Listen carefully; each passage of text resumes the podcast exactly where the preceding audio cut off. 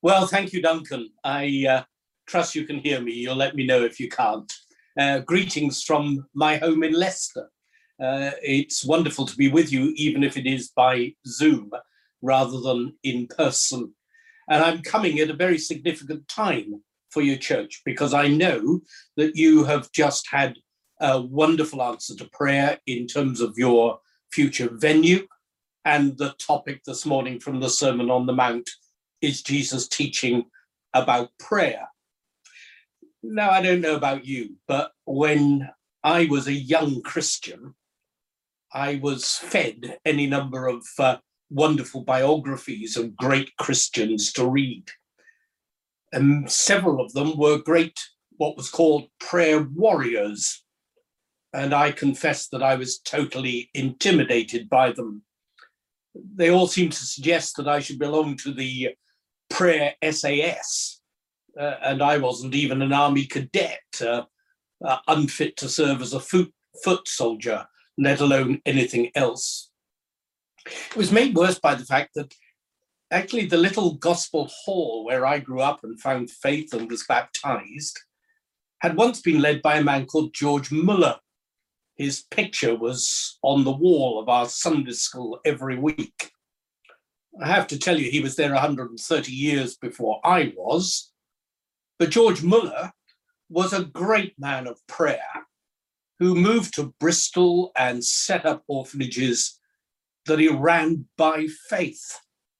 And he was held up as a local hero of prayer, let alone a national warrior or international warrior of prayer. Well, when you're intimidated like that, more of George Muller later. But when you're intimidated by that, it's worth going back to basics, isn't it? When you've had great victories, to remind yourself of what prayer is essentially all about. And in the Sermon on the Mount, in the passages that we're looking at this morning, Jesus gives us three basic lessons on prayer. Let me read to you the first. It comes in Matthew chapter 6, and it's verses 5 to uh, 6. When you pray, you must not be like the hypocrites, for they love to stand and pray in the synagogues and at street corners, that they may be seen by others. Truly, I say to you, they've received their reward. But when you pray, go into your room and shut the door and pray to your Father who is in secret. And your Father who sees you in secret will reward you. Here's the first lesson Jesus wants to teach about the practice of prayer, how we should pray. And there's something here that he condemns and something here that he commends. This is how not to do it. And on the other hand, this is how you should do it. In fact, when Jesus says, don't do it like this, he has two targets in mind. The first target are the Jewish religious leaders in particular, for whom prayer is very often a performance. They do it publicly, drawing attention to themselves, using very wonderful liturgy and poetic phrases so that everyone can look at them and say, wow, they must be really in league with God. And Jesus says, you don't pray as the hypocrites do in the synagogues, as the play actors do in the synagogues, just drawing attention to yourself. The second group he's targeting here are, are Gentiles, pagans, that pray, he says, with their many words. I love the way in which William Tyndale, who first in a major way translated the Bible into English and whose words lie so much behind the, our authorized versions, he translates this as people who babble over much. And here are Gentiles rather than Jews who tend to be thinking, uh, actually, we need to twist God's arm. We need to manipulate him We need to persuade him. We'll just keep battering at him until he gives in and gives us what we want. And Jesus says, no, you don't need to do that in relationship to genuine praying either. Uh, the tradition in which I grew up was one which held weekly prayer meetings, and uh, they were given over to intercession. There was something very good about that that I still miss as we so often put prayer way down on our agendas when we meet together. But there was a sense in which uh, you got used to people praying as it was a performance.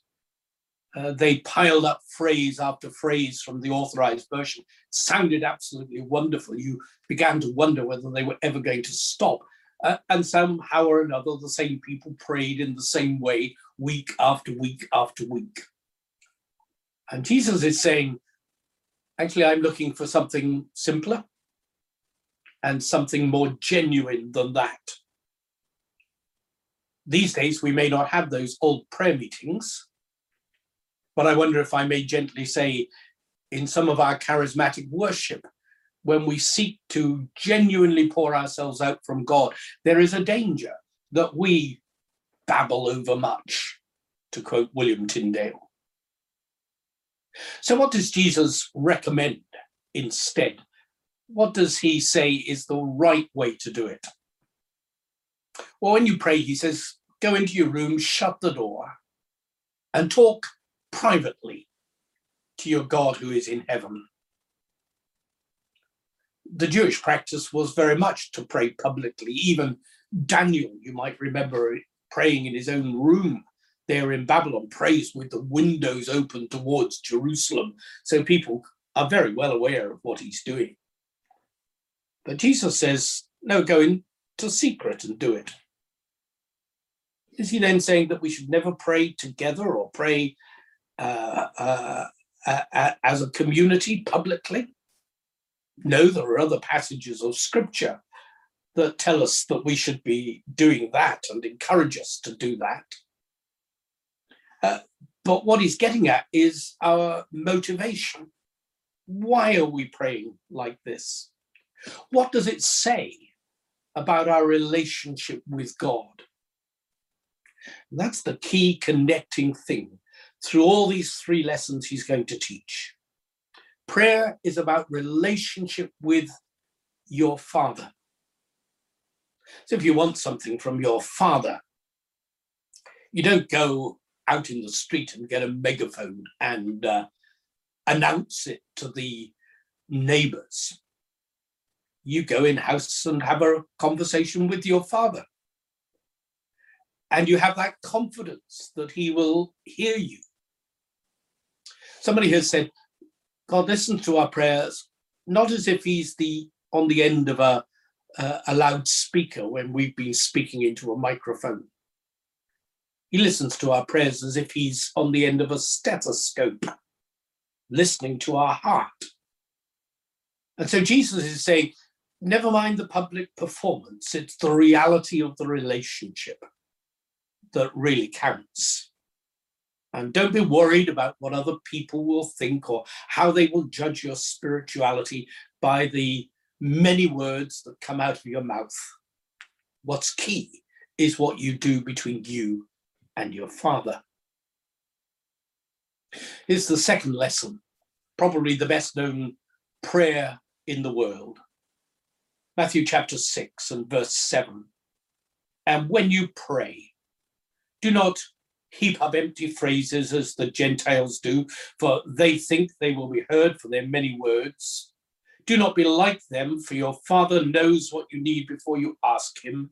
Pray then like this Our Father in heaven, hallowed be your name, your kingdom come, your will be done on earth as it is in heaven. Give us this day our daily bread and forgive us our trespasses as we have forgiven our debtors. And lead us not into temptation, but deliver us from evil. For if you forgive others their trespasses, your heavenly Father will also forgive you. But if you not do not forgive others their trespasses, neither will your Father forgive your trespasses.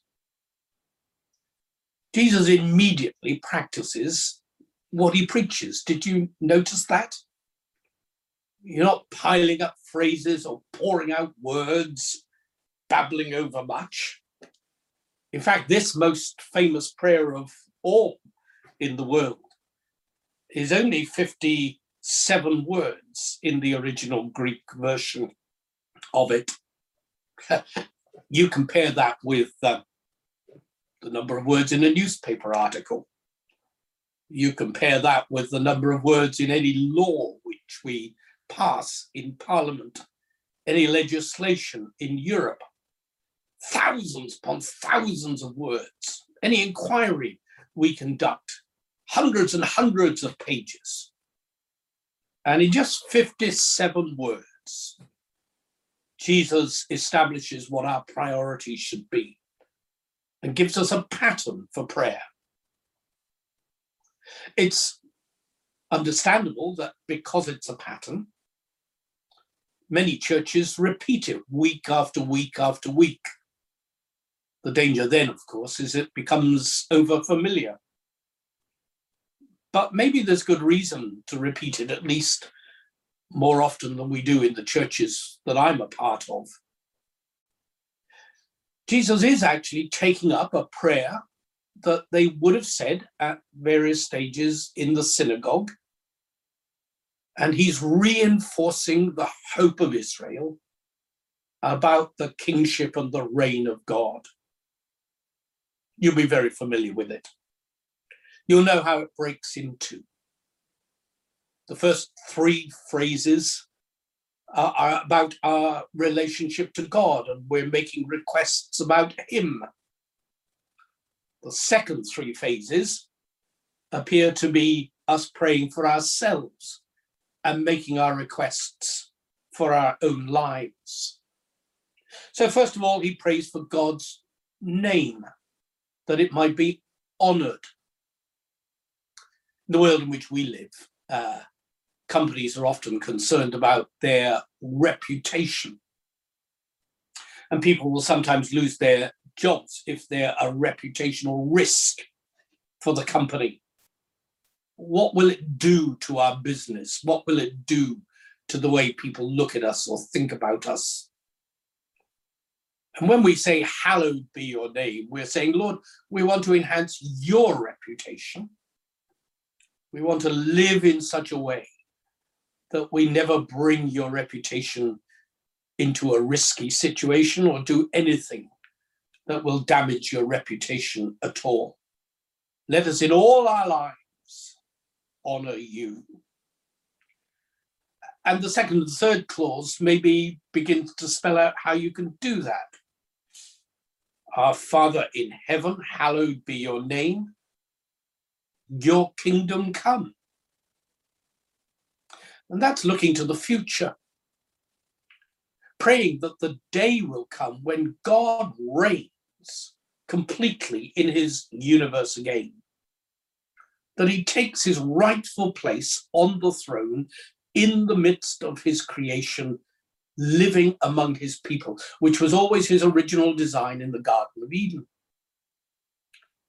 In the meantime, because Adam and Eve wanted to live independently and we're the children of Adam and Eve, we've questioned his rule. At best, we only live partially under it.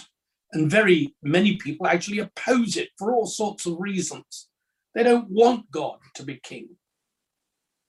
But when we pray, Your kingdom come, we are praying for that final day when the creation will be recreated, renewed, restored, when all things that have gone awry up to now will be put right, because it will all come under the reign of God.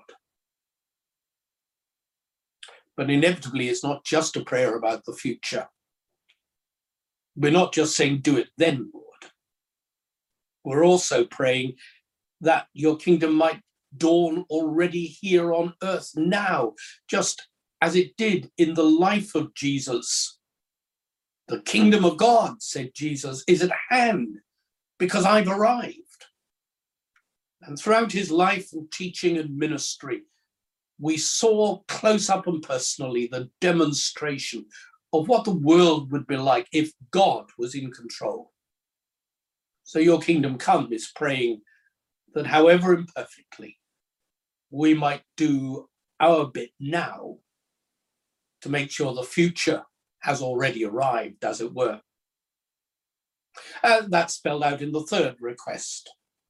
It's a request that your will be done on earth as in heaven, which is why I say it's not just about then and there, but it's about here and now. For God's kingdom to dawn means obedience to his law. When later on in the chapter, chapter 6 and verse 33, Jesus says to his disciples about uh, making a priority of the kingdom, seek first the kingdom of God, he adds, and his righteousness. Because you can't seek the kingdom of God unless you're living rightly according to his law.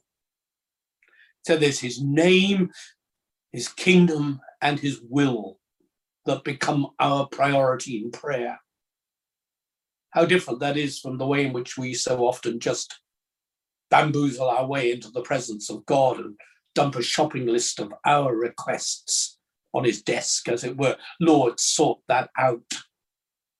The heavens above type thing from the old film. No, no, actually, as we approach God, we need to center our thoughts first and foremost on who He is and His character and His plan and His will.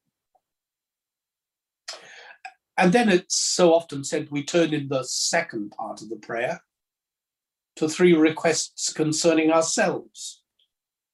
First of all, that uh, we might have daily bread. Secondly, that our debts or our trespasses or our sins might be forgiven. And thirdly, that we might not be led into temptation. We could spend a long time unpacking each of these. There's so much more in these brief words. But let me ask you to reflect two things on the prayer for daily bread. First of all, First and foremost, it's talking about our dependence on God. It may be a prayer for ourselves, but actually it's a prayer that recognizes God is the provider, God is the supplier. We're so used to, in our culture, aren't we, just to go down to Morrison's or Tesco's, the local supermarket, Aldi or Lidl, whichever it is, and just getting things off the shelves. We go into panic mode when things aren't there. The people that Jesus was talking to lived in a much more precarious world. The food supply wasn't uh, as regular, and it certainly wasn't as varied or as rich. They didn't particularly have a problem with obesity in Jesus' day, because, well, it was bread and it was fish, and only on very special days, and if you were rich, was it ever meat. Uh, and because of harvests and because of uncertainty, they were very aware of their dependence on God and needed to pray to Him to supply their needs. But it not only points to God as provider, it also points to the emphasis. You're asking God here not for luxuries, not for wants, but for basics and in a world where so many other people are in great need, we need to be looking at what we're spending on ourselves and how indulgent we are in comparison with the needs of others. Forgive us our sins. Here is a request actually for God's mercy. He uses the terminology of debt. We haven't got time to go into that this morning, but sin always has a price tag to it in the Bible. There's a cost. When we break God's law, we are in debt to God, but we're often in debt to our neighbors, to our communities, and to ourselves as well. And the great news of Jesus Christ is that he came to eradicate that debt from our lives, to pay off our bottom line of sin and give us a fresh start. And Jesus is saying by adding the little phrase, and we, as we also forgive our debtors, that you can only truly experience in this life the freedom that God longs for you to experience if you're not holding on to other people and making sure that they pay. But if you let them go and forgive just as God has forgiven you, otherwise there will be a blockage. You'll never know the peace, the liberty, the freedom that God intends to give. The third element recognizes that, again, the devil, as Peter puts it later on, is going around the place like a roaring lion, seeking someone to devour or at least to trip up. And we need protection in a world from both the tempter and the temptations. So, actually, what appears to be a prayer about ourselves is a prayer to God as the supplier, as the merciful one who forgives, and as the protector who providentially leads us in life. To see how this prayer is amazing because packed into it are any numbers of dimensions about our relationship with God. God is our Father, we are His children. God is our deity, and we are His worshippers as we hallow His name. God is our King, and we pray for his coming kingdom as his subjects. God is our provider, and we are totally dependent on him and needy. God is our savior. We need his mercy. God is our guide, leading us through life, and we are his followers. God is our protector, and we are weak and vulnerable and defenseless. So he's taught us a basic lesson about the practice of prayer, which is then illustrated by the pattern of prayer. Don't try to improve on Jesus. If he said few words and this is the priority, let's learn from that. But then, as the sermon unfolds, he goes on to talk about the promise of prayer and here we're looking at some verses in chapter 7 of Matthew, Matthew chapter 7, verse 7 onwards.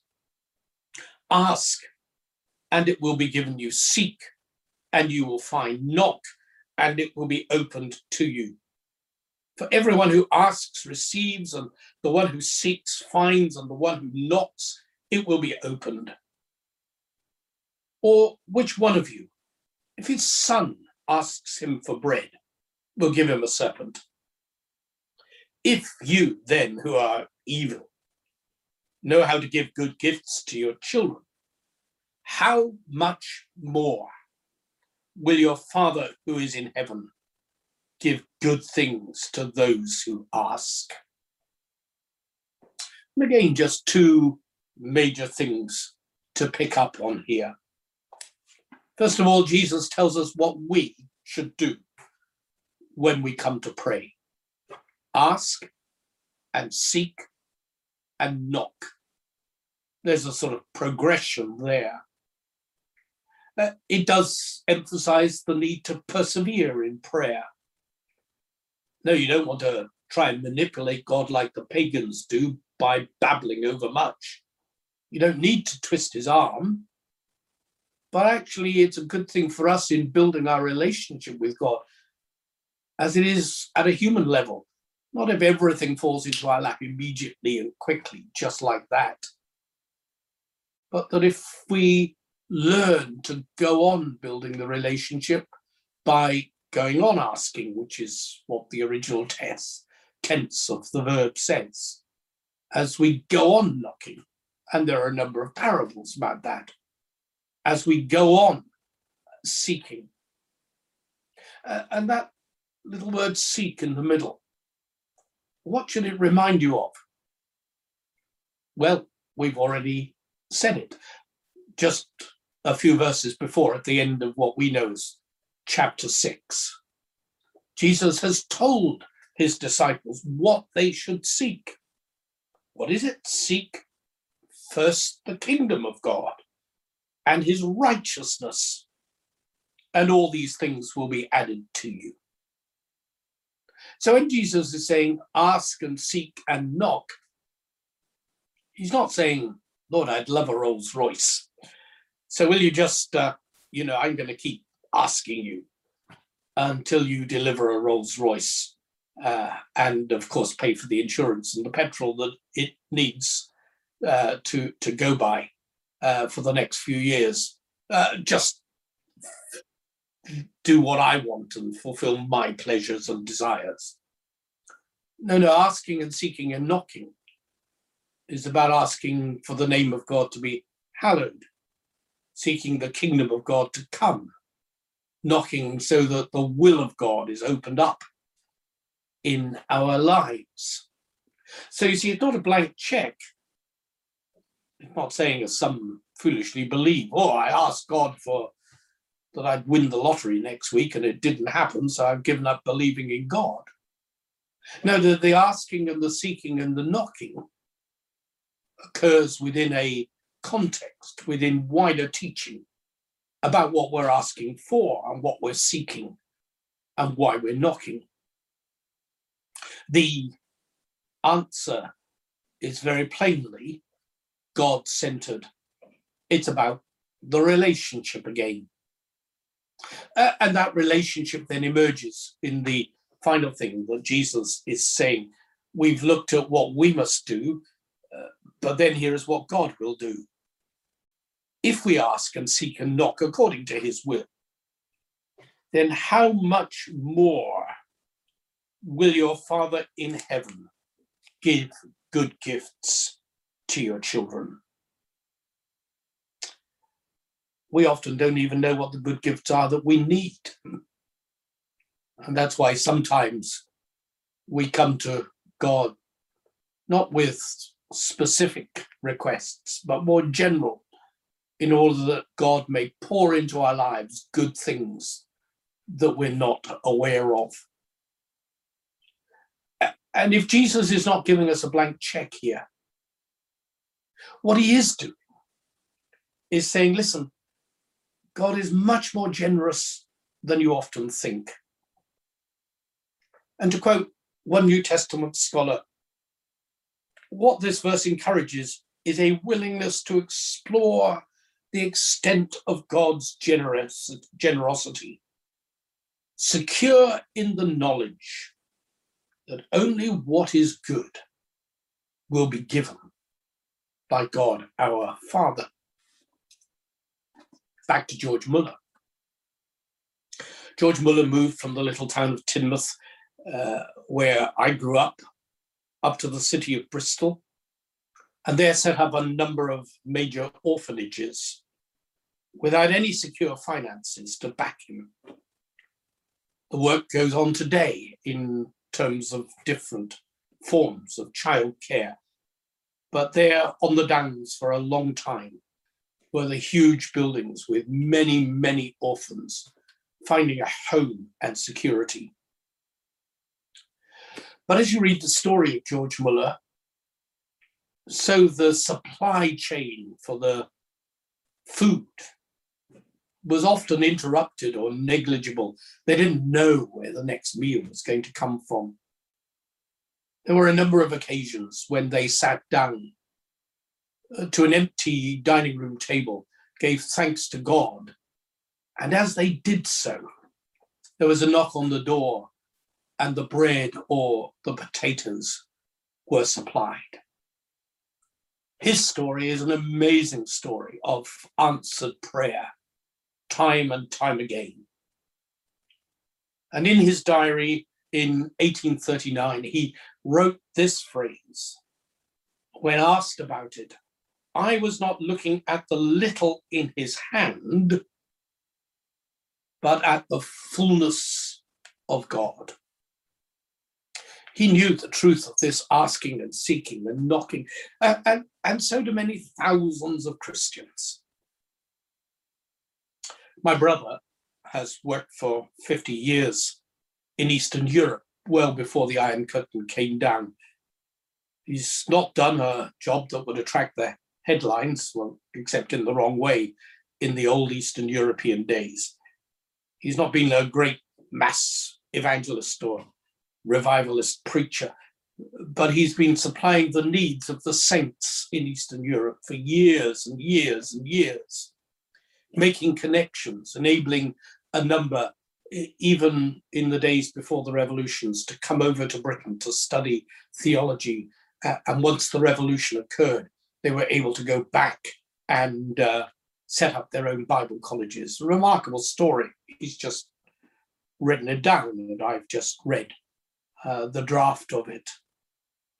Uh, several times in that, he talks about the days when, particularly before the revolutions, he would need to go to a village in Romania in particular, or some town in Romania he'd not been to before, to make contact with a Christian group. Uh, he didn't have any maps, no where he'd find them. Uh, he may have had an address, but often didn't. Uh, they weren't able to speak to each other on the telephone. And his story of, if I dare say so, of an ordinary Christian is one of time and time again praying at the border that the guards wouldn't see what supplies he was taking in or in this village he'd never been to before, or uh, town where he needed to find his unknown way. And God remarkably answering prayer, asking, seeking, and knocking, and finding God the Father giving good gifts to him. It happens. It's for real. So here are three basic lessons on prayer from Jesus about how we practice it. It's not a performance, it's about a relationship between a father and a child. About what we should pray for, what our priorities ought to be, the pattern of prayer, God first. In fact, God throughout what we're praying. And it's about the promise of prayer. The Father in heaven is the Father who pours out his gifts on us. And we need to explore more his generosity. God bless you.